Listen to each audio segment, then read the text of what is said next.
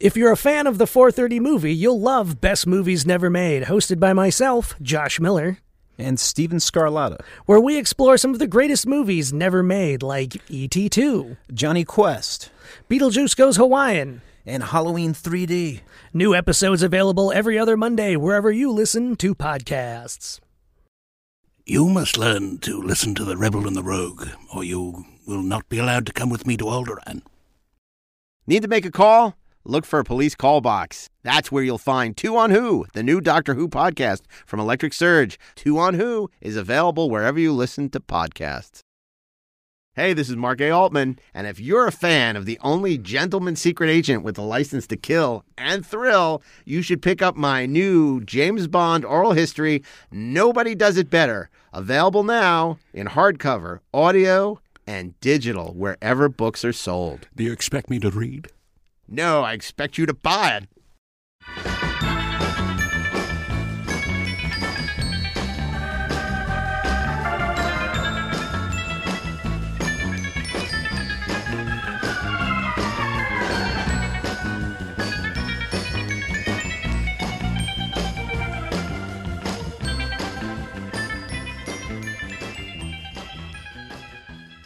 Hey, this is Mark A. Altman. And this is Daren Dochterman. We are the Inglorious Glorious Trek Experts. We'll Wait, wait, you, you had a problem remembering the name of the show? Yeah, we will. We'll get it synchronous sometime. It's Zoom. I mean, in the studio, we had it down. We were, you know, it was perfect. More or less, we did. Yeah, but now it's out the window. Now it's out the window. It's it's it's it's just being trapped inside. It's our, we're thinking we're we're like what were they in the uh, Samaritan Snare? The Pakleds who were really slow, dim-witted guys. That's kind of us now. We used to be sort of you know savvy and smart to I a certain extent. I don't know how I feel about that comment, honestly. we make things go. So anyway, I want to introduce you to our guest because we have a, a, a great episode here. Um, with two of my favorite guests making uh, a return to the show. Of course, we have um, the return of Charles Nelson Reilly. Uh, he's become almost a regular Trek expert, but he's still on double secret probation. That's the writer of Thor and X Men First Class uh, writer producer on such shows as Lore and Terminator: The Sarah Connor Chronicles, Fringe, and Black Sails. Ashley Edward Miller. As long as I'm not an irregular, I I'm good with it. Well, You're our, our special guest star, Jonathan Harris, all the time. all the time. That's right. He doesn't know how to take that. I kind uh, of like, actually, in my view, you've got, you've got four people up top with Ashley on the right, and where Charles Nelson Reilly always sat on Match Game Right. next to Brett Somers, who was always right next to him. But you're you're, you're probably you were correct in the configuration of it all. you're probably wondering who that voice is. You know him as the executive producer of 24 and Threshold, and uh, he's back. The man we were lucky enough to have him talk about the anniversary of Generations, which was a thoroughly engaging show, and. Uh, and today uh, we're, we're thrilled to welcome back. He was the uh, showrunner of Voyager, the creator and showrunner for many seasons of Enterprise. He's currently an executive producer on Orville. He got his start on Star Trek: The Next Generation. Uh, he survived Terra Nova. It's uh, Brannon Braga. Welcome, Brannon. Welcome back. Thanks for having me. Okay. Now, And, this, and giving me something to do. well, this is how screwed up the quarantine is. You know, apparently, because you mentioned Match Game, I guess last week on Twitter there there was outrage. th- This that week's outrage over Richard Dawson's kissing women on Family Feud. Now, Yeah. those episodes are forty years old. 40 30 years out of date. uh, yes. Okay, and Richard Dawson has been dead Right. for Well, I was. I mean, I think we were all waiting for that to happen. I, I mean, it, was, it was it was uncomfortable back in the day that he would kiss every woman on the lips. I mean, especially in the pandemic times, you're like, you know, Right. no, what are you doing? Let's see if it's up there. Richard Dawson kissing. Sure makes sense. Fuck no. Uh, it's a it's a little bit the um the uh, the the outrage equivalent of alcoholics drinking Sterno because they don't have anything else in the house. It's like shit. What's out there? There's Or Richard because- Dawson or, kissing be, or because their president told them it would kill uh, coronavirus. Well, there Drink you some go. It'll, Right? If it'll be Richard great. Dawson like could kill coronavirus by kissing people, you don't think he'd be the most popular Let's guy? at the not party? downplay the tastiness of Sterno. Okay. Yeah, that's true. Actually, But you know, I did a little more research on this because that's how much time I have in my hands. And I found out that apparently the producers of Family Feud actually had the women sign releases as to whether or not they wanted Richard Dawson to kiss them. Wow. And apparently 99.9% of the women said they wanted Richard Dawson to kiss them. So he wasn't forcing himself on these women. It- they, they wanted to be He kissed. by legally Richard had a right to. that's right. No, signed a document. He was pretty. He was had a rakish charm about him. He did. and he was Yeah. always the go-to guy on Match Game. He always Yeah. connected with the contestants and got got them the bonus round. That's right. Yeah, and He was always the survived guy they hellish picked. Experience at Stalag 13.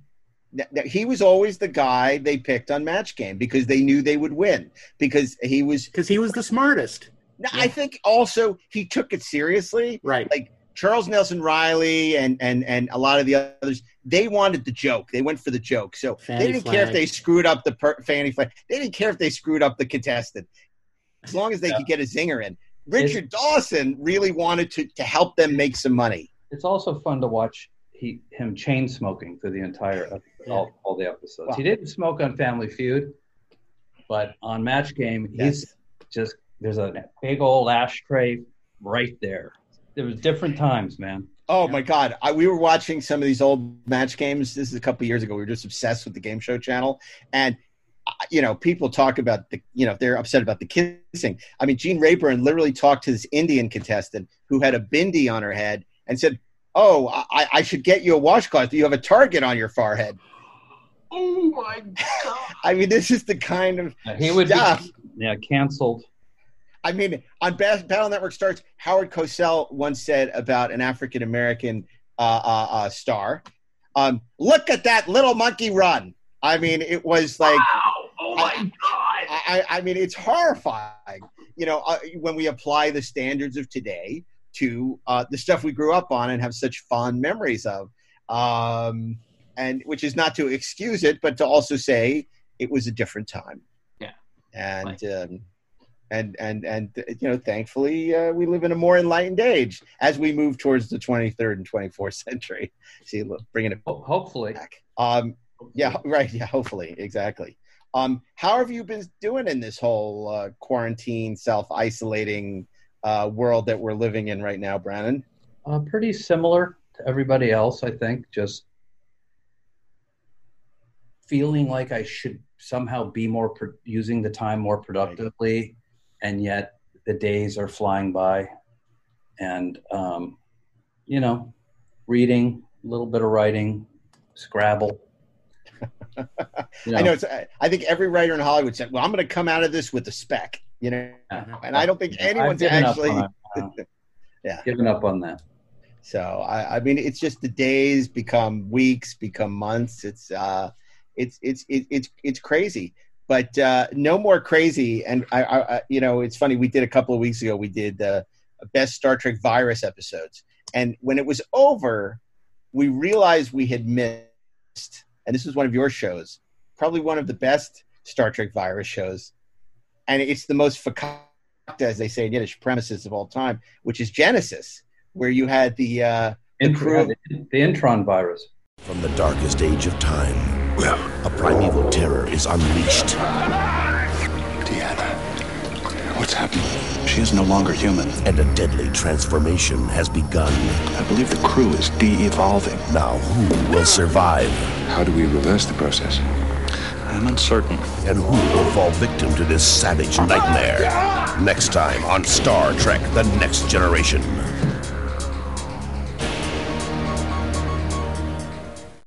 that's right, and they turned everybody into um, Neanderthals. Perfect way to spend quarantine, isn't it? I, I mean, the w- to, you know, it's hard to fathom the way that your mind thinks, and and uh, and I say that in a good way, um, because of course, you know, it's a wildly entertaining show, and I know the conventional wisdom with the seventh season is you guys were kind of burned out and um, you know ready to call it a day. I mean, you've been writing the movie and you're writing the finale, and yet there's still you know a plethora of fantastic episodes and just you know really offbeat episodes. Yeah, I did. I, I, I I I got I wasn't burned out till the end of the seventh season, and I I there was I enjoyed writing. The seventh season was a, a lot of fun, uh, and Genesis is an episode that just absolutely should not have worked. It's so preposterous.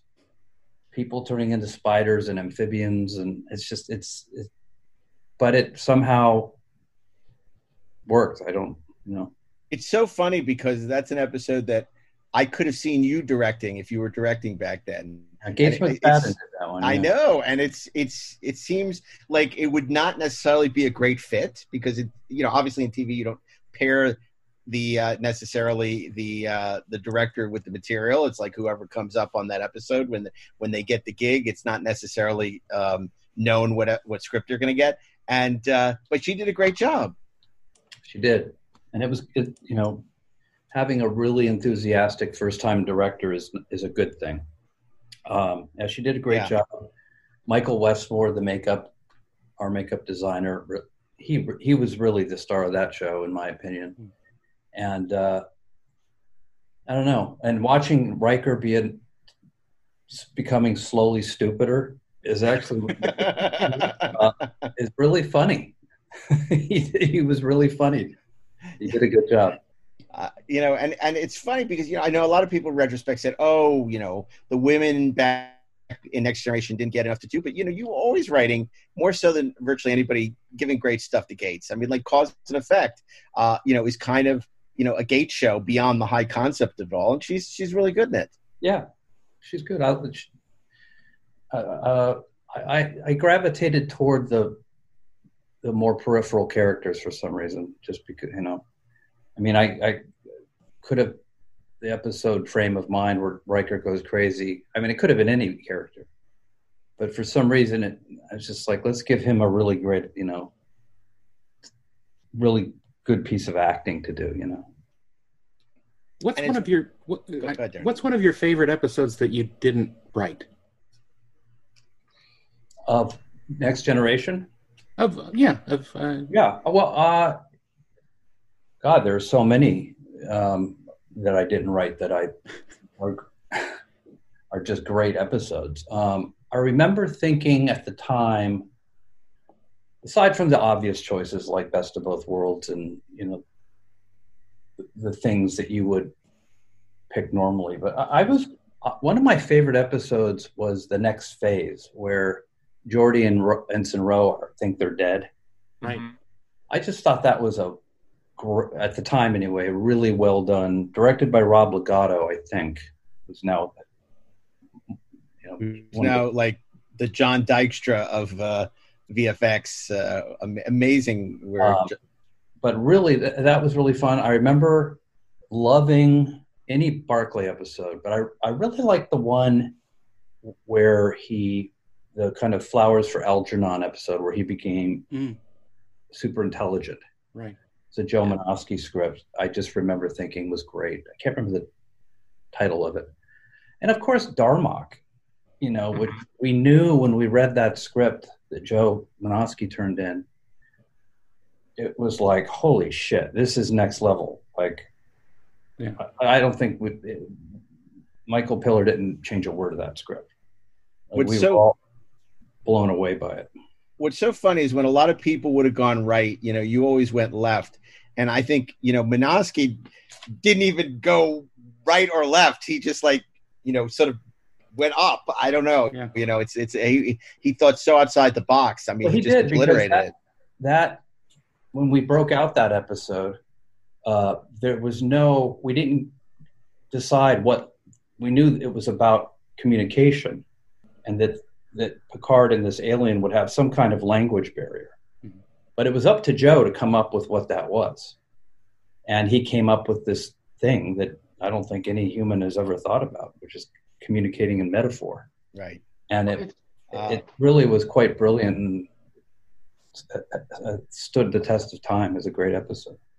it's not just a great high concept it's also great high emotion um holy crap i I think when i saw that episode for the first time i was having i think i, I can i can say with certainty the worst hangover of my career and i still cried uh because Um, I just those performances were great. Um, you know, the just the, the writing was so great. Like uh, uh, Captain Picard um, telling the story of Gilgamesh and Enkidu, um, you know, fighting the the great bull of heaven together. I mean, that stays with me as like as one of the great moments from uh, Patrick Stewart on that show. It was just there was so much there. That's that's a quintessential next generation episode. I mean, that's top to, to me anyway, top five. I would agree, and it it also harkens back to uh, TOS because this is sort of how Picard would have handled the situation in Arena. You know, Mhm. with the with battling the Gorn, it's it's sort of a similar setup, but it's completely you know turned on its head, and it's, Yeah, it's in a you're great right. way. That you're absolutely right. Well, we, we're calling this episode Brannon's Quarantine Playlist because, you know, we didn't want to necessarily specifically, um, uh, you know, talk to him about things he's talked about a million times, right? And, and, and the idea is, you know, this is maybe the first time, uh, well, that, you know, we're, we're going to go through something like this and hopefully the last. Uh, uh, and it, it'd be really interesting to sort of, in, in a way, it's kind of a this is your life. I mean, I want to talk about the some of the episodes not only that you did but other episodes as you asked uh, you know episodes you didn't write that, that you have a, a, a fondness for. And, and we'll talk about things beyond uh, star trek as well. And i want you know and i want to talk about your career a little bit past star trek because of course for so many years you lived in quote unquote this bubble that was star trek. And star trek dominated a lot and it was the end of an era of television where um, this you guys in a way were the studio. The studio didn't have much to say. You didn't have current executives until enterprise telling you what to do. You didn't have the network telling you what to do because there wasn't one really. Um, and you kind of you know a- answered to one man you know in, in rick and uh, it was so unique and and you got to do what you wanted and and and obviously it's stood the test of time because here we are it's funny when I was doing 50 year mission, I went back and I was listening to an old interview with Jeri Taylor that I did with her at the time, and she said something about, well, I guess we'll see in 20 years if you know the show stands the test of time. Well, here it was when I was listening to that interview. It was 20 years later, and clearly, you know, it had. And like we talk about this like it was yesterday, but it was so long ago. Um, Well, it seems for me because I have never stopped talking about Star Trek Right. from the time I started doing it, as I was doing it, and ever since I stopped doing it. It's been a a, a constant kind of, and now I'm I'm doing a show that's very similar to Star Trek too. Um, it doesn't feel like it's ever been out of my life, and so it, it it's it's hard to believe that we're talking about Darmok and that that was 30 years ago. I, I, I it's It was absolutely. pretty much 30 years ago. Yeah. because if you look at you know when we were growing up the shows we were talking about you know twilight zone obvious you know in our case the original star trek i mean it was really only 10 20 years later and um, there wasn't much you know for, i mean I, we weren't talking about gunsmoke and we weren't talking about maybe you were we were you know we weren't talking about uh, a lot of these you Yeah, know Twilight Zone. these- You know, there's certain shows. Like Twilight Zone was one of the first shows that was associated where the writing was recognized Mhm. as being extraordinary. Um, you know, even Alfred Hitchcock Presents, which predates the Twilight Zone, um, which is very well written. yes uh, it wasn't until Rod Serling came along, and you know, for me, and I give credit to Mark Scott Zicree for this, he wrote this book, The Twilight Zone Zone Companion, Mhm. and it opened up a lot of different things for me. I could sit and watch The Twilight Zone with that book. I and read about the episodes behind the scenes as I was watching it, and it it gave me it made me realize that I wanted to do that. Right. And Star Trek, you know, I think you did something similar, Mark, when you started writing those reviews in Cinefantastique magazine. You, Star Trek was now becoming, people wanted to know more about it. Who was writing the episodes? How did people, how did they think up the episodes? What, so behind the scenes was happening not 20 years, you know, later, but as it was airing. Yeah. And this you know, obviously before the internet. So I think that only kind of helped the shows, you know, um, kind of. I don't know. I can't explain. You know, even even now, I, I have troubles f- figuring out why Next Generation is out of out of all of them. It seems to be so long lasting, and and um, maybe you guys can answer that question. Well, it, it's funny. I thought about, and I, we won't do this, but I thought about one day doing an episode where I pull out some of those old reviews I wrote back in the day and see how my opinion now compared with the contemporaneous ones, the ones I was writing at the time, and how my opinion might have evolved. But it seemed somewhat narcissistic. So, um, I, but but I do, you know, you, you mentioned how Next Generation endures. It, it's amazing to me how if you look at all good things, that I mean, you should be getting character payments on that because it really paid the way for Picard. And I don't want to really talk so much about Picard, other than the fact that it's remarkable that this finale you wrote 20 years ago, what is it now, 20, 25 years ago, mm-hmm. that it, it really provided the template for the show that people were so excited about all these years later.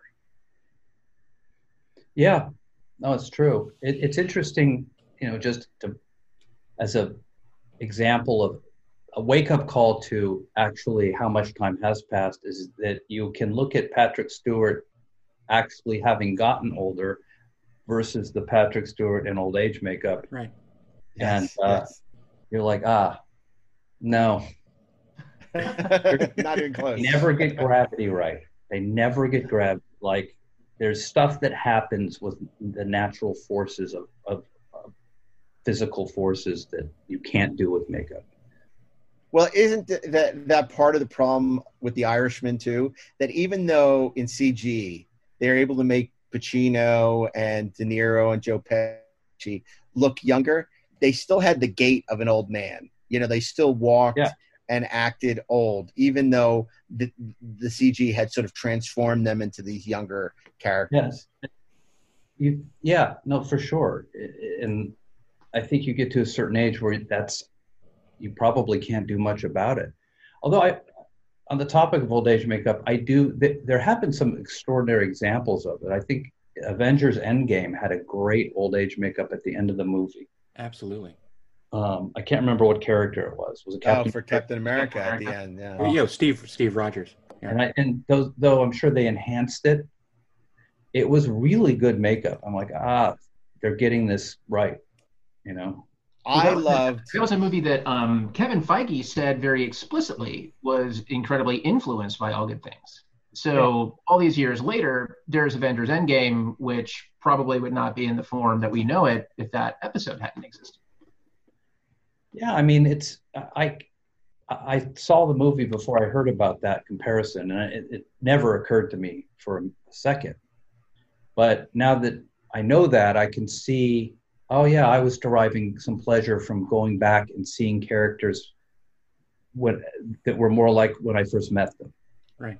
Like the, it, I can see the how that might have influenced it. But, it but was, that got to be flattering because you know you, you, when you were doing Star Trek, especially in the early days, you know before the Emmy, it kind of it got no respect. It was like Rodney Dangerfield. It was like, oh, that thing in first run syndication, you know, um, particularly in the early stages, it, people were very dismissive of that. Now you look at, and there's so many people like a Feige who just um, worship that show and talk about how it was so formative in their you know careers and in in in you know their passion for television and storytelling and it's it's really remarkable. I mean, that's how I I met Feige because he was a huge Free Enterprise fan. But it was like um, it's it's it's amazing uh, the, the way that the perception of Star Trek has changed over the years. And yet, there are people that I've met recently who are in their twenties who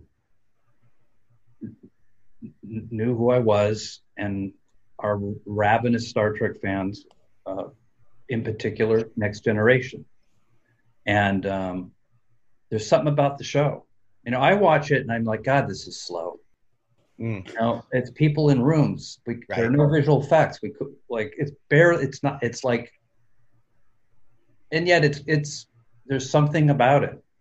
It's the actors, and I don't know. And it was well, it was well written, and you know, you got to hand it to Michael Piller, who really, t- you know, came in and transformed that show um, in its third season.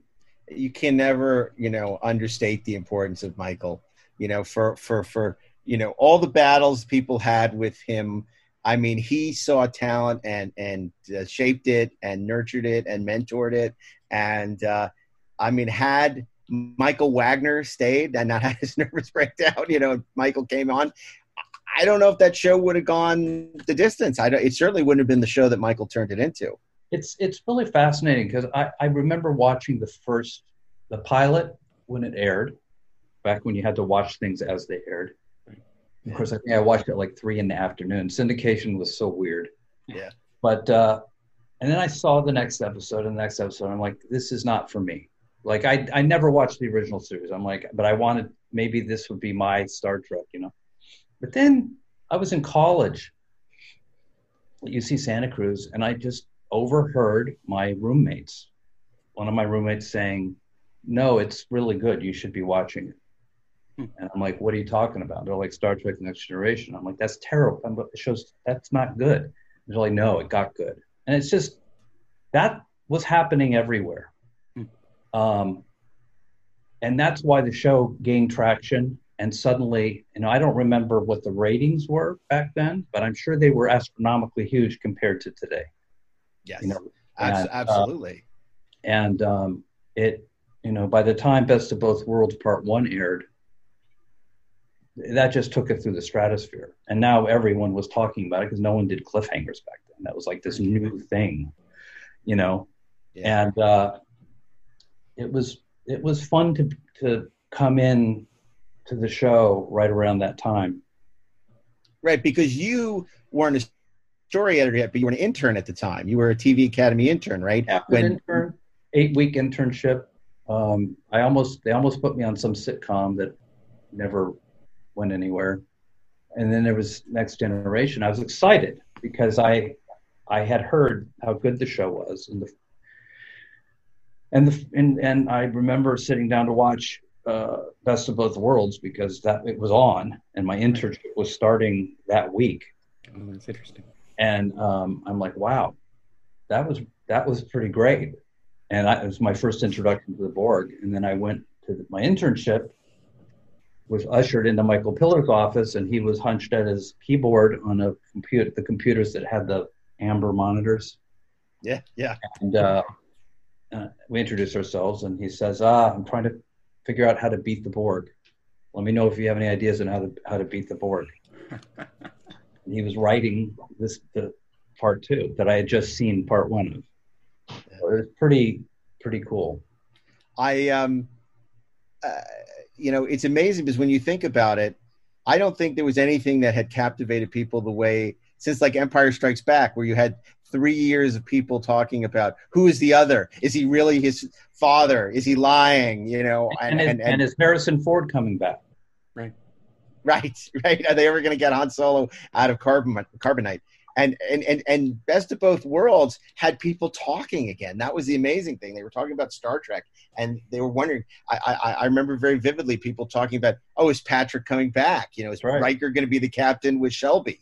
Um, and uh, it you know it's exciting that people are having those kind of conversations and so invested in the in the show, particularly when um, you know the first and second season the conversation more often than not was wow could you believe how bad that was you know last week Yeah, I mean, I I, I, hesitate to speak disparagingly about other people's writing, and certainly writing that was going on before I got there. But um, you've got to hand it to the actors um, for keeping doing a good, a, a really good job. Like Patrick Stewart, even in the weakest episodes in seasons I worked on uh, could elevate anything. We, you know, give him a, a Denny's menu to read. Like he he kept it together.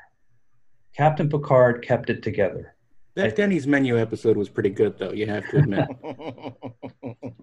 um So when you look back, and I because I want to talk about the other shows too. What are some of your other maybe some of the things uh, uh, people talk about cause and effect a lot. It shows up a lot on these uh, top ten lists that people do. You know, what are some of your personal, well, I have to you know, tell you, feelings? I gave some thought to this, thinking you wanted me to talk about my favorite quarantine themed episodes. Oh, now that's fine too. But uh, the I'll just name one because it's probably the best quarantine. You know, you might think "Remember Me" would be a good quarantine episode, Mm. um, or uh, maybe you'd think, but really the best is is cause and effect because that's how we're all feeling right now. Yeah, it right. does feel like we're living the same day over and over again with no end in sight and no point in sight. Yeah. It- so that would be my quarantine choice for uh, next generation. But um, So we're all becoming screenwriters. Is the thing. yeah, That's what's happening. um, Uh, rem- I hadn't thought about that, but remember me is a good quarantine episode.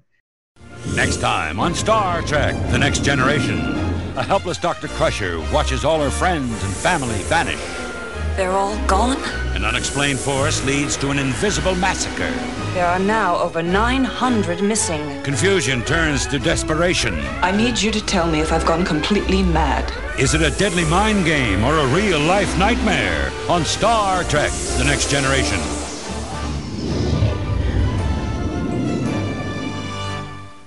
Um, and again, another another good episode. You know, for Gates. Um, Yeah.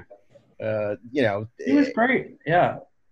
Yeah, that I think next generation was just was also just it's so experimental in some ways. Like there was really good science fiction going on there. Yeah. You know, there was great kind of socio political stuff you know, with Worf and all that stuff. There was there were there were a lot of different things that that show could be and uh, and that's something that Seth MacFarlane talk, talks a lot about on the Orville because the the network really struggled a little bit with Orville first because I think they thought it would be uh, the Ed and Kelly show, Right. uh, like uh, Mad About You in Space, perhaps. Right. Seth's mm-hmm. like, no, this is every episode's going to be different in tone and storytelling, and characters will be focused on differently in different episodes. And it was, I think, the next generation influence where you you never really in, knew what you were going to get when you tuned in. Well, you've called it an anthology show, which is true. You said that you know many times before. That yeah, a, a recurring characters, but anthology format. That's how I had to think about it because I was terrified at the prospect of writing the show because it was just it just seemed impossible to do as a as a young fledgling writer. So I would gravitate to stories that I knew I could do, and you know, cause and effect is a turned out to be very popular at the time and very popular over the years, but it's a very shallow episode. Like there's not a, a tremendous amount of character development or anything. There's a little bit, just enough. Right, And- right. And the characters are who they are, and they're, but it's not deep. you know, it's Right. just It's high concept. I mean, but high, uh, it, it's high concept. And and at the time, of course, there literally were people who thought the broadcast was malfunctioning. Right. right, yeah. right. uh, and we're calling the TV station, as people sometimes did, I guess back then, uh, to say something's wrong. You're repeating the same stuff over and over. And that to me was a real compliment because it meant we were doing something highly experimental. Right. And Next Gen really, I think, was good at that.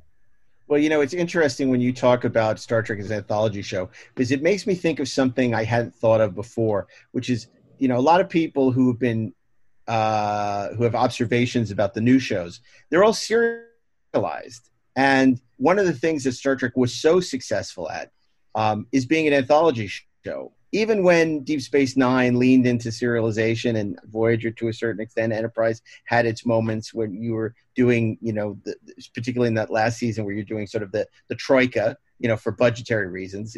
But it still was an anthology, and and I wonder if by going the serialized route, it's sort of getting away from what the, the, the fundamentals, so to speak, what so. makes Star Trek work. And I think it was a very conscious choice on, on Seth MacFarlane's part to make the Orville an anthology show.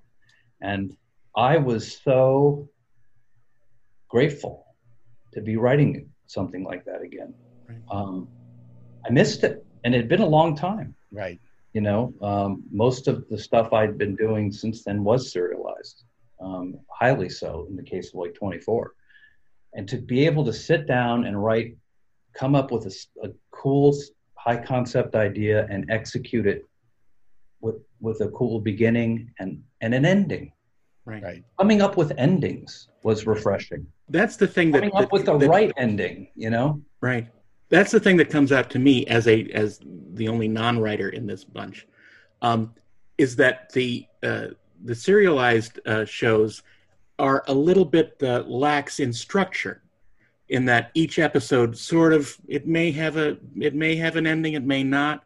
But the great thing about um, about anthology is that it forces you to focus what the what the beats of the story are and have them hit and have them uh, compacted into an, an efficient unit. And that is just missing in uh, most of a lot of today's TV. Yeah, it's and it's also like the that kind of storytelling. I think it's you know you look at Law and Order. I was just watching an old Law and Order the other night. It's like my God, that show's been on has been on since Right. it, it didn't go off the air. Right. Yeah. Yeah. And so it's like, what what is it about it? It's just a story, an episode well told that has this very clever structure of a, of a murder and and the and the trial. Right. I I like it. It may seem old fashioned, but I think it's kind of, you know, and I haven't seen Picard, um, and I don't think, though I've seen a little bit of it. It does seem to me like that kind of needs to be serialized. Like it, you're, you're not really going back to like ten episodes or how many episodes were that were there? Ten. Ten. Let's tell ten episodes of, of Picard's life with a new adventure each week. Yeah. Like it's, it's not what it is. No. Um, but I kind of wish Discovery was a little more like that. Right. Right. It's not to say what they're doing isn't good. It's just um, I'm kind of hungry for a return to that kind of story. And I guess that's what the Orville provides. Yeah, and obviously that's something you have embraced in Orville. And I, you know, look, I, I'm a fan of Orville, and I have to say that I- I think, you know, we talk about best of both worlds. That you know, your episode when we're doing the Brannon quarantine playlist is, um, you know, identity was like the best of both worlds of Orville. I mean, it's it, it's really really good. You know, it stands up there with you know the best of Next Generation. In my you know my feeling was. Well, it's funny you mentioned that. I don't know if we've talked about this, but very briefly, I remember when we were uh, conceiving that story that I said this. I said that very same thing to Seth. I said, "This is kind of a, a it's this'll this'll this is the watershed moment for Orville. It's kind of its its best of both worlds moment, but it could go either way in this case because we're taking a, a, a main character and doing something very different, and Yeah. and people might reject it. Um, but yeah, I said the same thing. I felt the same way. Fortis, get the Orville out of here. Alert the Union that. Captain. Captain, can you hear me? We're losing main power. Engines too, some kind of dampening field. Commander, every hatch and airlock on the ship just opened up. We're being boarded.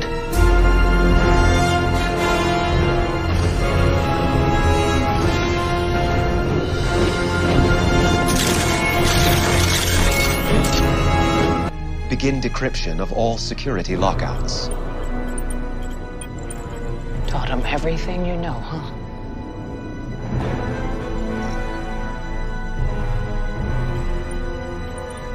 Deploy all forces. Set course for Earth.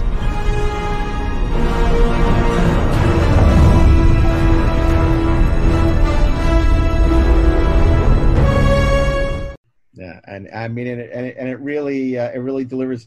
How, how do you feel being on Hulu is is is affecting the show? The change from Fox is it freeing you up more? Do you feel you're going to be was- it was able to push the envelope more? it was something Seth was adamant about, and he, you know, did a lot of behind the scenes cajoling to get it moved to Hulu, and I, because I think he felt const- you know constrained by the network format. A lot of good stuff was ending up on the cutting room floor, and he wanted the freedom to really more than anything uh, have more running time and not have to have a you know five six act structure at exactly 44 minutes or whatever it was. Like that was probably the main reason he wanted to move it there. Um, and we're halfway done shooting. I do it, it it did impact the way we scripted the show. We stopped writing with acts act breaks and stuff and became less concerned about you know how long the scripts were and just it, it, it was kind of liberating you know the, the show didn't get raunchier and the show the show is what it is. Right. you know we didn't it's not more violent. Um, i think there is a little bit more swearing but for for a reason not just arbitrarily. Um, uh, like i don't know why they had to say fuck on discovery. Still baffled by that one. Yeah, I think Um, you're, you're not alone on that one. but that's just my old-fashioned Star Trek self-talking. But uh, Did Yeah. you ha- were you able to sort of how did you balance? Um, do because you obviously you know you're an executive producer. You directed a bunch of episodes. You wrote a bunch of episodes of Cosmos, which is sort of a you know really monumental achievement. Both both series, you know. Now the second one is here. How you know were you able to juggle that with with um, your responsibilities on Orville, or did Yeah. you kind of have to? well, ev- yeah, I mean, ev- everything balances out. Like when I was right, I would. Fortunately, yeah, it's it was kind of crazy, but you know, I, I would work on Cosmos the first half of the day and Orville the second half of the day. Right, right. They weren't Uh, so. There was a very little overlap in terms of the time they were filmed, so it it all worked. out. it's interesting you talked about on next generation watching them now it feels you know slow obviously there's not a lot of camera movement there the the pace of the editing i i i, I do think however that the remastering a few years back really helped the new color timing is is stunning It really is. um so okay so we talked we talked about next generation well you know what we got to talk about come on we got to talk about sub rosa right Yeah, How- how did- Another Gates. And now he's out of here. how do you, how, do, how, do- how, how do you convince how did you get how did you get that made The I mean, episode? Yeah i mean you know i mean i, I know it's the seventh season and sort of the, the you know and we just- never set out to do a bad episode. We never sat and if we ever sat and were breaking a story and said this is a bad, ter- if this is terrible, we would stop breaking it and try something else. and again i'm not saying it's bad i'm saying it's crazy you know if i was going to say bads I, I would go to masks but you know i just think Well, sub rosa yeah. is gonzo So, bros, I, you know, my the origins of that idea was I was I've been a I'm a big fan of uh, Turn of the Screw by Henry James, and I'm a big fan of uh, the adaptation, the Jack Clayton adaptation with Deborah Kerr, The Innocents, the movie. And I wanted to do my version of Turn of the Screw with Beverly. Uh, I don't remember the episode terribly well, except to say it was fun to write, and I was excited about it. And it just really was, when you look back at it, it- it's so harebrained. The idea of a colony of Irish people, because they want to recreate that culture on another world, is very original series in some ways. and yeah, i could argue Uh, that but um, it has the single worst line of dialogue I've probably ever written um, ab- about this ghost saying I can travel along the something or other beam. so it's, the, this this I can't remember what it was, but um, yeah, it didn't turn out good. It did, but we I had lofty ambitions. It haunts her in her sleep. Beverly. A terrifying presence who wants her soul. And will kill anyone who stands in his way. We'll be together.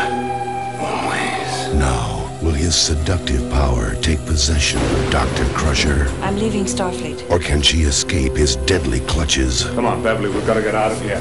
Next time on Star Trek The Next Generation.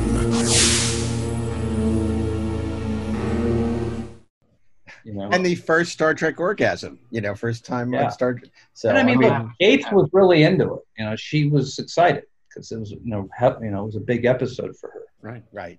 You know, Well, um, the the opposite end of that spectrum is so so that was an episode. Look, nobody sits down to to make anything bad in this town really ever on purpose.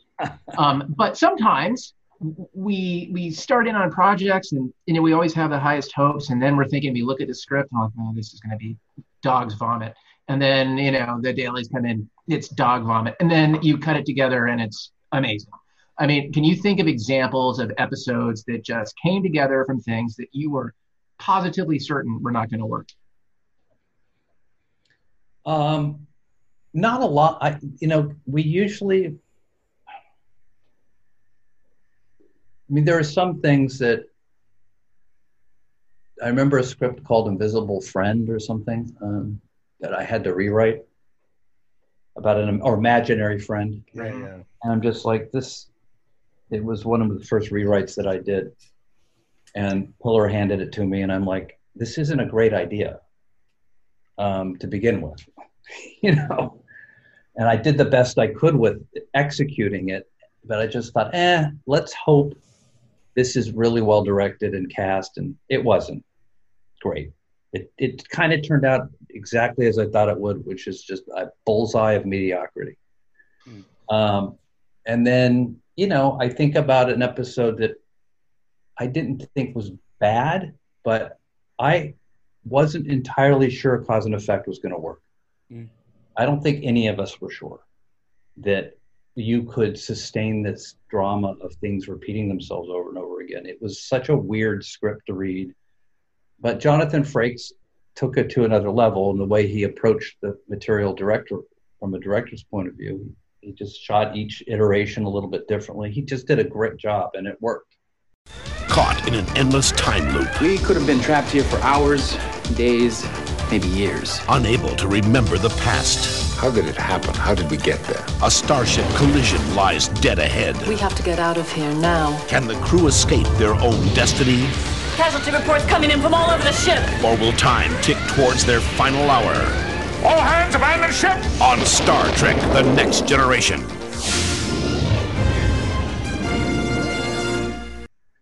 And that's a good sign usually when you're not sure if a, if a script is kind of daring in that way.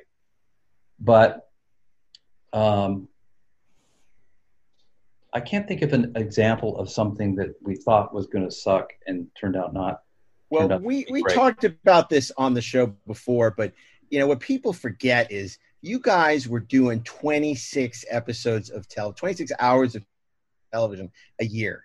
Uh, you know now people are you know are exhausted if they're doing 13. They say, well, you know, we really should have gotten 10 or eight. You know, and By the way, when uh, the show I did Salem, 20, I think it was 30 episodes, 30 some 35 episodes or something total for the whole Right, run for of the series. WGN. Mm, like Yeah. the whole thing was was so 26 episodes a year, man.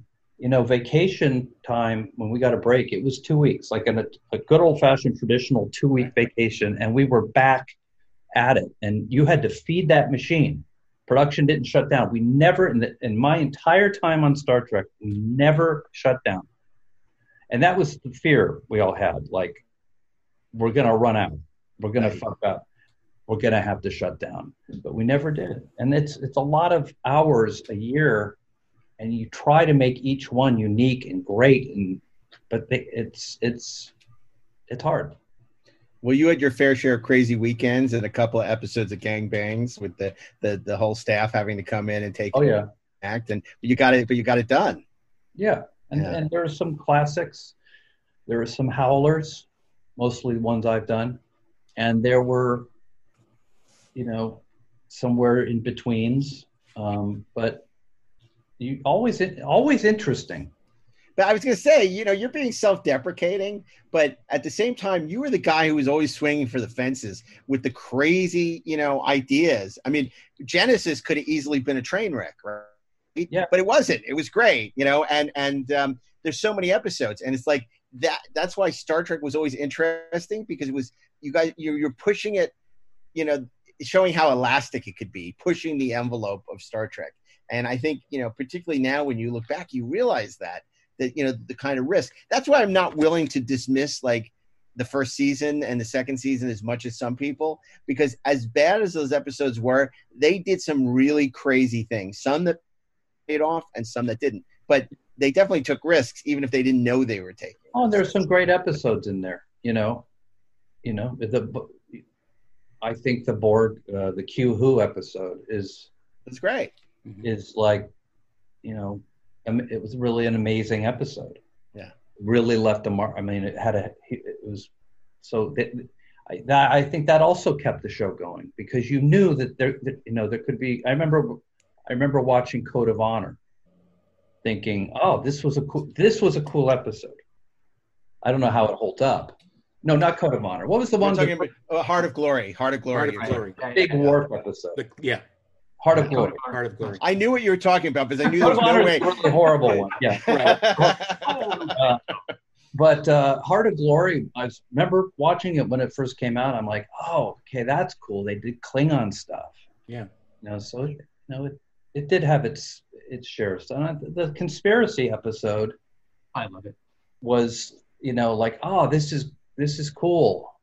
And then what happened? They just dropped. I guess they just Rick didn't like it. Rick, got a Rick little hated scared. it, and and so they never followed up on it. You know, because it was straight straight up Invasion of the Body Snatchers or Puppet Masters, all that stuff we love as horror fans. But I don't know why they didn't at least do an ep- an episode following up on. but then the, the She change. you that? it. Uh, it's before The changeling sort of became, yeah, that has you all over it. I don't know why you didn't do a sequel to Conspiracy, heads blowing up and scanners and all that shit. Yeah. Yeah, the head Um, was pretty was pretty graphic. especially on video at the time. Um, so let me ask you a question because you know you talk a lot about you know Michael obviously being a mentor and um, you know sort of mentoring not only you but so, you know Ron and, and Renee and, and and Noreen and so many so many of the team.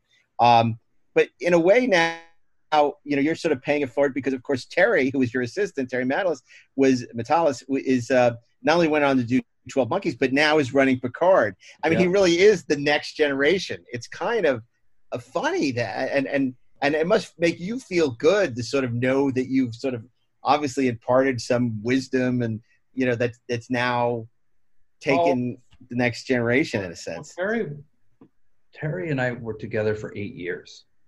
Like that's a long time. And um but Terry uh no, Terry's just really talented. And um I'm I I remember I was in uh Halifax, Nova Scotia filming a movie when he, I got a call from Terry out of the blue. I hadn't talked to him in a year, year and a half. And uh, he was calling to tell me uh, he hadn't even told his wife yet that he got the Picard a job running Picard. Mhm. And I I it was strange but so heartwarming. Like I was so proud of him and um and like and and I know he's going to do a great job. I know he is. And by the way, I'm happy too for Star Trek Mhm. personally because now you have someone with the you know with the DNA in him. Yeah. Like he's got he's and and there is something to be said to the fact that Star Trek has gone through generations of writers and it kind of belongs to everybody. But there are certain people who were there when Gene was there Mhm. and carry an original seedling of of what it is and what it's supposed to be. And and Terry has that. And I you think guys too. you guys learned a lot over those those times about what worked, what didn't, what quote unquote is Star Trek, what isn't Star Trek, and you know it, it's sort of that old Santayana axiom. You know, those who forget the past are condemned to live it, and it's like to embrace. Not that Star Trek should be what it was, when you guys were doing it, but to learn the lessons, good and bad. The same way that it was important when you were doing the show to understand what those people who did the original series were going through, not to imitate it, but to just know, you know, and and it's as you said, it's great that Terry was there and he was in a lot of those rooms and and and, and hearing those conversations and and and But but when I when I got to, to next gen, Gene was still there, mm-hmm. Roddenberry, and it was I wasn't figuring anything out. No one was. Like Piller was in charge of the writing. The writing had stabilized, but but remember when I got there, it was Piller and Ron Moore. Like the staff, for whatever reason, there was no writing staff anymore, and and yet even as Piller was assembling a new staff, it was very clear what what Star Trek was, and what it was what it could be at its very best wasn't always easy to achieve because Gene was there. Rick was always a very studious pr- protector of Gene's vision for the show. And I never doubted for a second what the show was supposed to be. Um, and that's a show where humanity has, Earth is got got its act together, and humanity got its act together, and the conflict was all about um, situations they would encounter metaphorically and other aliens. And if, you know, next gen used to get knocked for not, you know, their characters don't have conflict like this. Come on. I'm like, well, write another show. That's not what this show is. Write something else. Don't try to mm-hmm. make this into something it's not. And what Piller did that was so that that was a real magic act was he was able to find the situations that could really put the characters in conflict. I remember in particular a season three episode where Worf needed to give his DNA to save a Romulan or something. Yeah, the enemy, yeah. his blood, yeah. Yeah. And it's one of the great Picard conflict scenes, you know, and so there could be conflict yeah. among the characters if you really earned it and there was a it, and it wasn't petty and it wasn't neuroses and the usual primate stuff if you want the usual primate stuff you could watch a, a cop show or, or, any other show on tv that the, the, integrity of the show had to be maintained and what you know? is it amazing to me is star trek was not only able to comment on the issues contemporaneous when when it was made, but it really stands the test of time in anticipating. I mean, I was watching recently. Don't ask me why. Terra Nova, right? And uh, not your not your show Terra Nova, the the, the finale, the the the, um, the penultimate episode of uh, Enterprise. And it's amazing how resonant that is with what's going on today. Not necessarily 15 years ago, 20 years ago when you were making it, but actually how relevant it is today. And it's almost a better episode now um, relevant in what because way? of in, in terms of xenophobia and in terms of America first. You know, in this case, it was Earth first. Right. Um, and you know, obviously, you know, and Peter Weller is, is very hypocritical in that you know episode because, yes. uh, and and and uh, it's it's it's actually a really terrific two-parter. I, I know you said on other occasions that should have been the finale and not these voyages, but um, it's very interesting because you're watching it through a different lens. The same way people say when you watch, I forget the two-parter, Future Tense on Deep Space Nine about the homeless encampments. It's a very different. You, you watch it now; it's very different than when you were watching it back in the '90s.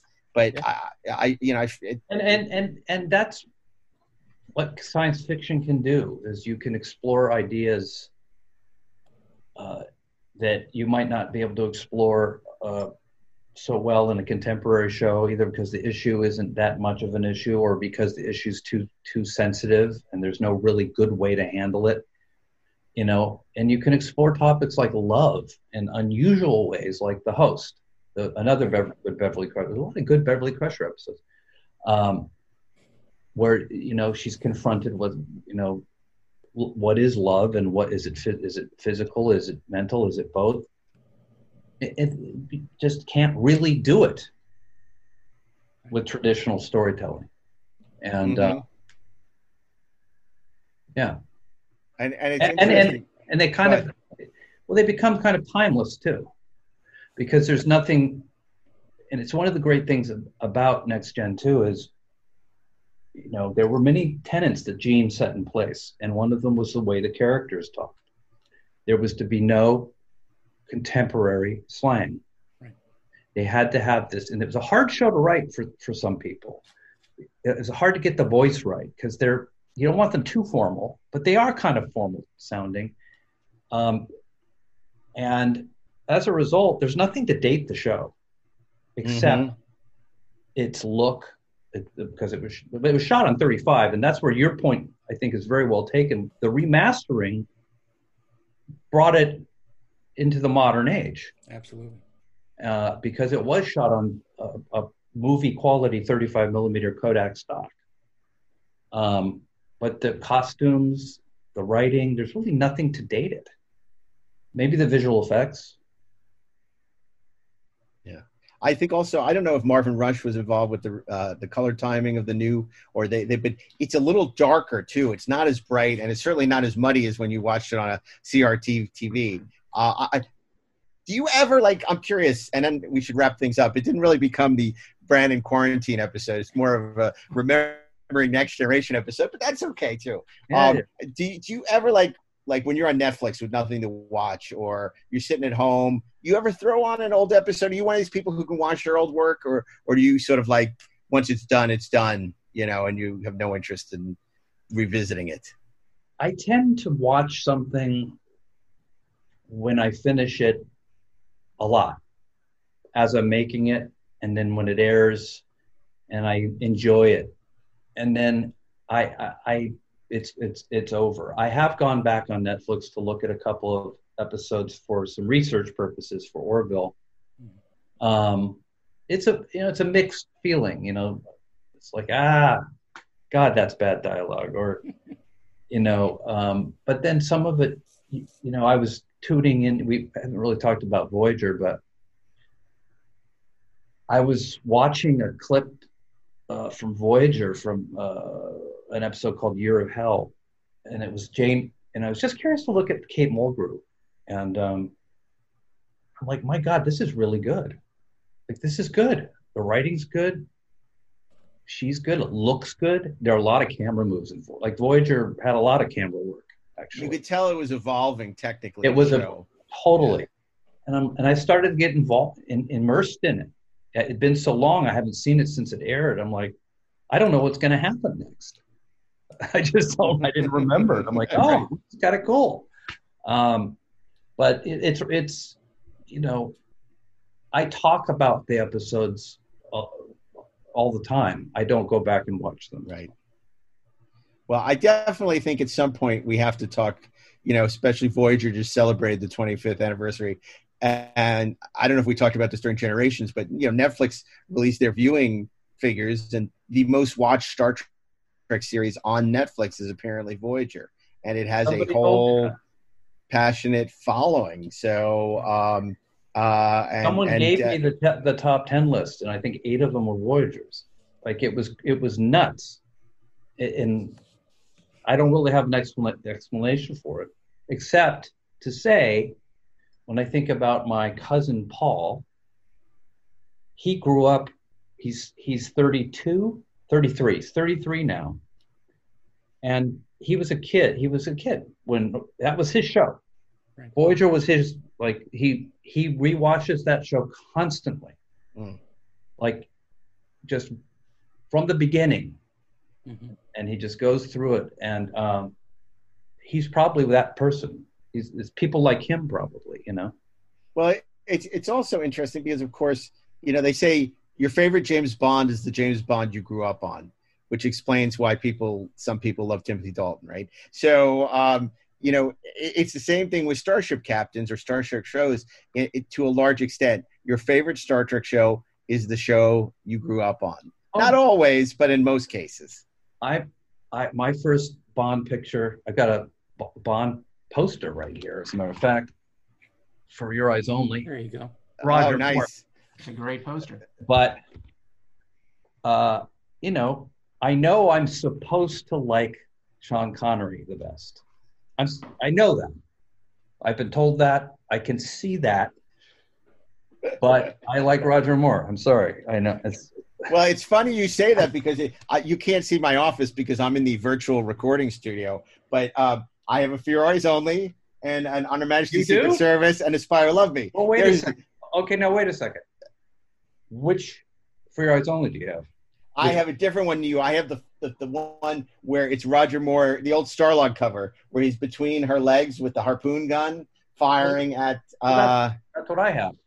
yeah, but but I have the. Um, I don't have the. Um, I have the what? What is it called? The Yeah, the not vertical version. I have the vertical Ah. version. And which Spy Um, Love Me do you have? The Spy Love Me is that great. Um, uh, that great Bob. uh, It's not Yeah. Bob Peak. It's a Rob McGinnis, have I, think. Robert The, McGinnis. the, Yeah, the big three sheet hanging, of it. But I have that poster framed, and you know, the Spy Love Me was my first Bond picture that I saw, and I, I saw it you know twelve times in the theater, and it was just on recently, and I was watching it, and I'm like, there are parts of that movie that are really bad, like, but some of it's just great. But you love it. Yeah. I love The Spy Love Me. I Yeah, mean, it's my I- favorite Roger Moore Bond movie. Oh, Um, without question. Now, ha- have you read that wonderful new book about Oh, James Bond? Nobody does it better. The oral history of James Bond. Have No. you gotten that? I, Oh, I have Brannon, you No. haven't seen it. No. I'm going to have to send you a copy. How is it? How is it? I wrote it. It's great. Oh, Ann and I. come? When did it, that it, come out? it came out in February, which shows you what a crappy job the publisher is doing. If somebody like you, who's such a big Bond No. fan, has no idea No. that it's out. Mark, a pandemic happened. Yep. I know, but When still, book. I got a new book out. What pandemic? Uh, Pandemic. I, I, I want to own a hard copy of that though. I'll order it on Amazon. you you dig it the most. In fact, I would get it to you, but it probably gets you quicker if you order it on Amazon. no, I'd rather support you and, and buy the book. But uh, but um, I'm really happy with it. It's my favorite book since 50 Year Mission, Oh, and and, uh, I think you'd love it because I know you're a huge Bond fan. Oh, I'm a huge. I don't know why I. I always remember you and Ron bitching about the beginning of Goldeneye and how stupid the motorcycle catching up with the plane was, and I don't know. I don't know why. I mean, we we had that conversation like 30 years ago, but um, Well, that's and that's. I, I must say, I'm. I'm really hoping that I get to see the new Bond movie on the big screen. I think we all are. I, I really do not want to watch Bond on my TV set. My TV set. Sorry. I'm more worried that I guess um, Marvel pushed Black Widow to the week before Bond, and I'm worried that the you know it's a very expensive. The Bond movie is very expensive, and the fate of MGM United Artists is kind of hinging on how it does. I'm really hoping it makes some money because now you know it's sort of a demolition derby around Christmas with um, you know half almost the entire summer being pushed into Christmas, and then the movies that were already coming out for Christmas. I mean, some of them are going to drop on streaming either quickly, simultaneously, or just as a you know new release. I, I have to believe, but you know, I don't want to see Top Gun Maverick on my TV, and I don't want to see the new Bond picture on my TV. Yeah, Ashley was very upset because he had to watch Trolls World Tour on his TV, and it just wasn't the same. No, and it really wasn't. Especially, you know, since I had to watch it over and over and over and over and over again on my TV. It, I didn't enjoy it nearly as much as I thought I would. So, if, if if you're not watching, if you're not watching your own stuff, which is is good, at least that's what you should say. Um, what are you watching during this quarantine? Like, what are some of the things? I mean, people don't. Most people who know your work know you're a huge horror fan, even though you're famous for all this science fiction genre. but but uh, what what have you been watching lately? What have you been enjoying? so much stuff. So I mean, a lot of it garbage. Um, I watched Tiger King. I'll get that out of the way. Uh, as we all did. Uh, first thing I watched, actually. Um, I just finished uh, the fourth ep- of the fifth, ep- the fourth episode of the Atlanta child murders documentary on HBO, Mhm. uh, which is excellent. Um, what did I? Uh, I watched the three and a half hour director's cut of Das Boot, Oh, nice. Which I have the 1981, you know, German U-boat movie, and it riveting. Like I couldn't tear my eyes away. Three and a half hours was enough. It's such a great. It could be released today, and it's just it's brilliant. And the model work of the subs, uh, underwater and even above water, is so good. And it just it it really um it made me think. Start I started thinking about model, and I I rewatched um, Casino Royale with the uh, the '67 version with uh, Woody Allen and David Niven. Oh, Daniel Craig. And that great final sequence of the collapsing houses and the canals. Some of the best miniature work I've ever seen. It is unbelievable And that you- that is a miniature. It's oh, I thought I, I'm like, how, where'd they find these houses to, to Mm-hmm. blow up? Right. It's it. I wish there was more miniature work because it's expensive and time consuming. But man, you know, it's really cool. I rewatched The Spy Love Me. I, I told you that already. Mm-hmm. Nice. And I and I became God. I'm trying to. Th- I watched. Did I mention I have a new book out called Nobody Does It? No. Oh, I'm gonna order. I'm ordering that tomorrow. And I just watched a lot of. I'm really into like sh- these prison shows, like 60 Days In or Locked Up Extended Stay. Prisoner of Cell Block H. And it's kind of like maybe it's because that's we're all prisoners. You're quarantined. Yeah, but But you're quarantined with Postmates. They don't have that at Chino. no. You know, Well, it's I like they- discovered uh, this app called Goldbelly. Oh, where- yes. where you can order food from different states. I know. I just I sent my brother Portillo's from Chicago. Oh, is And- that deep yeah. dip? It's uh, it's it's deep. Uh, no, I got Gino's East. Portillo's is Italian beef. We ordered Gino's East from Chicago. I ordered Pat's cheesesteak from Philadelphia. Oh, nice, nice. I haven't had Pat's in a long time. The last time I was in Philadelphia, I had it. It was so good. But you know, you got to give yourself, yourself something to look forward to. I, I know, but it's like I, I I just like I can't keep eating like this. It's crazy.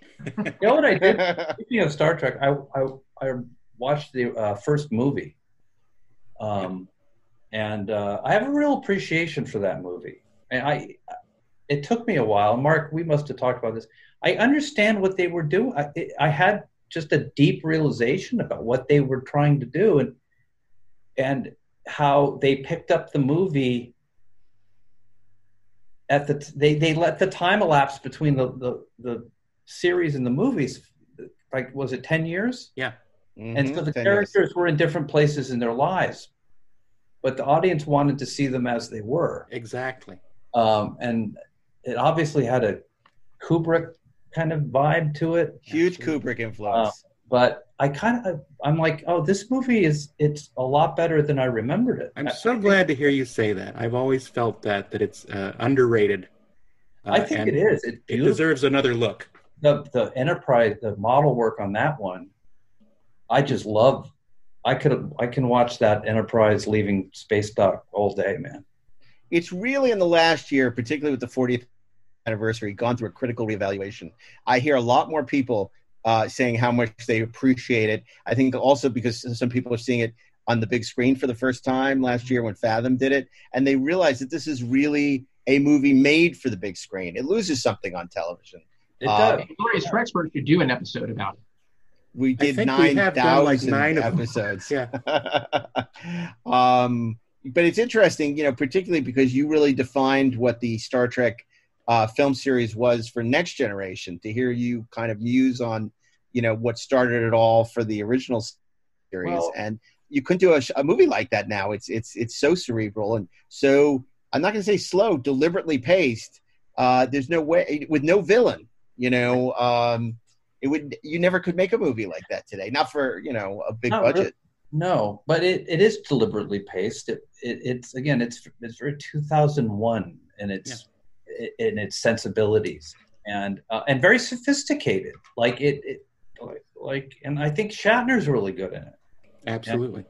and um he is and it's- underrated performance. some good ideas in it and a great soundtrack and and I'm like it just fell into a, a lot of scrutiny I guess Yeah. um, but it's it's a really good movie And uh, I- it also reminds me that I didn't. You you brought up something about old age makeup looking a little hokey, but there are a couple of places where you've seen you know great old age makeup, and I, I wanted to interject and I didn't at the time. But 2001 makes me think. I thought the Dave Bowman um, makeup uh, is really good, and my other favorite Dick Smith makeup is David Bowie in The Hunger, Oh, which yeah. is amazing. Right. Yes. Movies not to see with your mom. Which I saw with my mom in high school. Oh, that's yeah. That's, That's terrifying. not, no bueno. Well, what happened was Vincent Vincent Canby reviewed it in the time, and um, so basically, my mom said to me, uh, she said, "Oh, this movie is supposed to be very arty and cool, and and and uh, Vincent Canby loved it. We should go see it because I used to see a lot of movies with, with my mom. She got me into like North by Northwest and a lot of classics, charade. And so we went to see it. It was the most embarrassing thing in the world, you know, because here I am with my mom watching like one of the great lesbian vampire movies of all time. But uh, you know, uh, All right.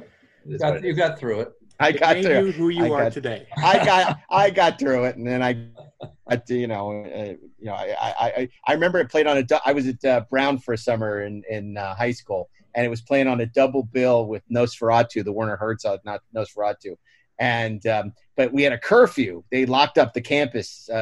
But I said I'm going to see The Hunger again. I'm not, you know, I'm and and and I think it was the first and last time I ever climbed a fence to get back into after it was over. You know, I was like, I'm gonna scale this fence and get back, so they'll never know I was gone.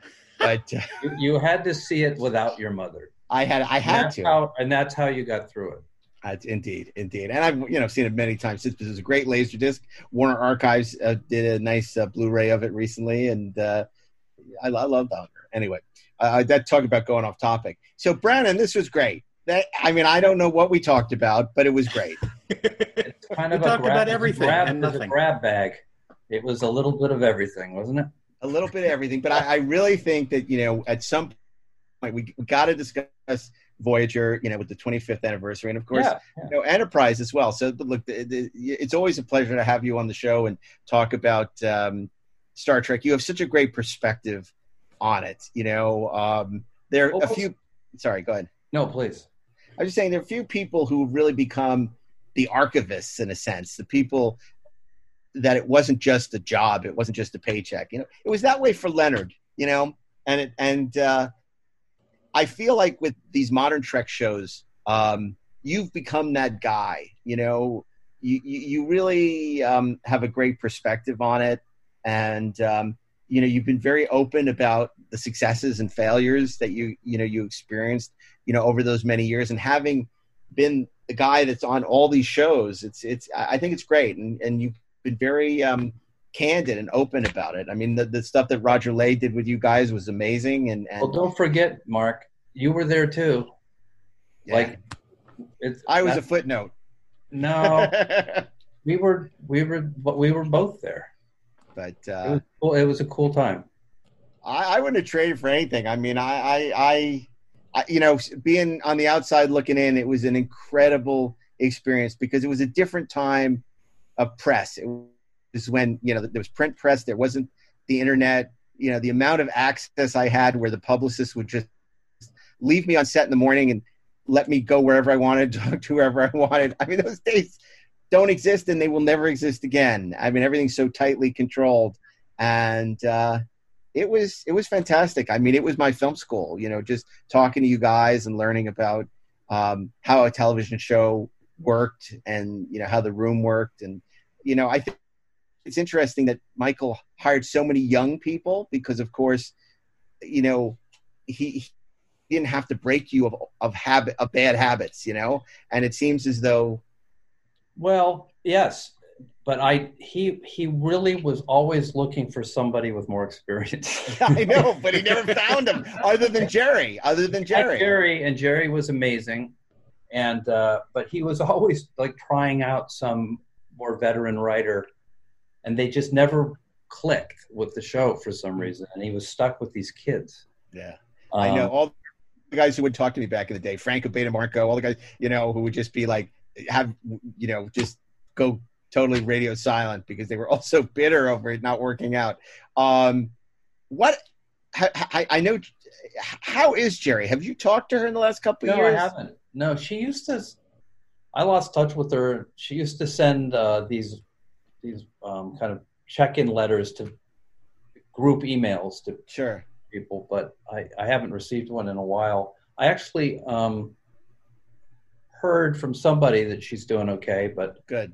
I don't know. I mean, I don't know. There, you know, I'm hoping that these 25th anniversary Voyager stories, or they're gonna there are gonna be some things written, I'm sure. And there's a I heard someone told me they might make a documentary about the show, so I'm hoping that she comes out of the woodwork for that. Yeah, I guess David Zappone is, is who did the Deep Space Nine documentary is uh, doing the Voyager documentary, and I'm sure he'll be reaching out to you. And I really hope. I know Jeri doesn't like to talk about the show or any show that she worked on uh, now. I mean, she's retired, but I hope she'll make an exception for him so that there's this document, and I hope nobody sings in it um, because that was a problem with the Deep Space Nine documentary. But I didn't uh, see it. Someone sings. Oh, a lot of people, a lot of the cast sing. You know, the, the, the problem is, you know, because these things are, are crowdfunded, they leaned very heavily into the cast. And I think, you know, it was interesting because Ira produced that documentary or directed it with David. And so there's a, a certain lack of perspective, I guess. It's good. But I actually thought the deleted scenes were actually better than some of the stuff they left in the documentary. Um, what they left behind of what we leave behind. Or what, we they left on the cutting room floor, yes. and uh, I, I, but but overall, it's a good. You know, it's it's it's good. Um, it's a little a little too self congratulatory, and I love that show. But I, I um I, I'll be very you know I'll be very curious to see the Voyager documentary and obviously how candid it is, particularly you know with the whole Yeah, well, there's a lot of stuff. well, there's a lot of stuff that happened behind the scenes on that show that have never been discussed. You know, Sure. controversies and you know, I, kind of hope don't get discussed. But on the other hand, you know, enough time may be passed. But yeah, I mean, you want to hear about some of the struggles. Otherwise, it's boring. I mean, I completely agree. Like you have to, and you're not going to learn anything. You know, you got to. I want to know what happened. I don't. I, I'm not interested in funny anecdotes. Right.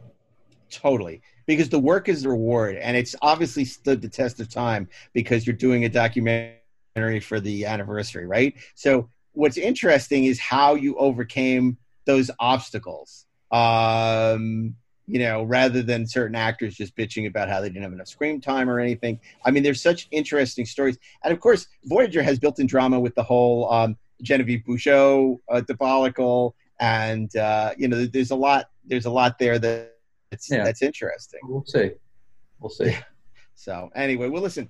Thank you for joining us, and thank you. Uh, I want to thank Bill Ritter, our sound engineer, who always makes us sound sound so good, even on Zoom. Our um, research consultant, Peter Holmstrom, our uh, production coordinator, um, Zach Raggets, and of course, our producer Natalie uh, Miscali, who's hunkered down somewhere in a bunker. Uh, uh, Hunkered and, in a bunker. uh, and uh, of course, if you're a fan of this podcast, join us every Saturday wherever you listen to podcasts, or on the Electric Now app where you can watch these podcasts. Download Electric Now. You can watch Best Movies Never Made, Inglorious Treksperts, uh, Rebel and the Rogue, uh, Two on Who, and uh, plenty of fantastic shows from the uh, Electric Library. The 430 movie as well. And, and of course, the 430 movie featuring. Now, wait, uh, uh, remind. Do you guys do the best movies never made? We uh w- w- it's on our podcast network um it's two guys steven scarlatta producer of jodorowsky's dune and the guy who wrote sonic the hedgehog josh miller it's a great show i don't know if you had a chance to listen to it but No, I remember you it's mentioned really it. good Such a great idea. i i, I it, it's and they get such great guests and i think you got to go talk to them about area 51 or some of these other shows movies that you you Yeah. you know worked on It's that such a fascinating idea. I, I love that. And uh they're get really, your book. really good Get your book. Get my book. Read my book, Rommel. You magnificent bastard. Um, it's it's actually it's it's really good. And I only mention it because uh, I think you'll you'll really enjoy it. There's a lot of love for Roger in it.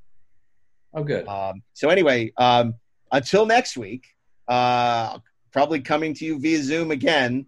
Um, keep on trekking, ingloriously, of course. Engage.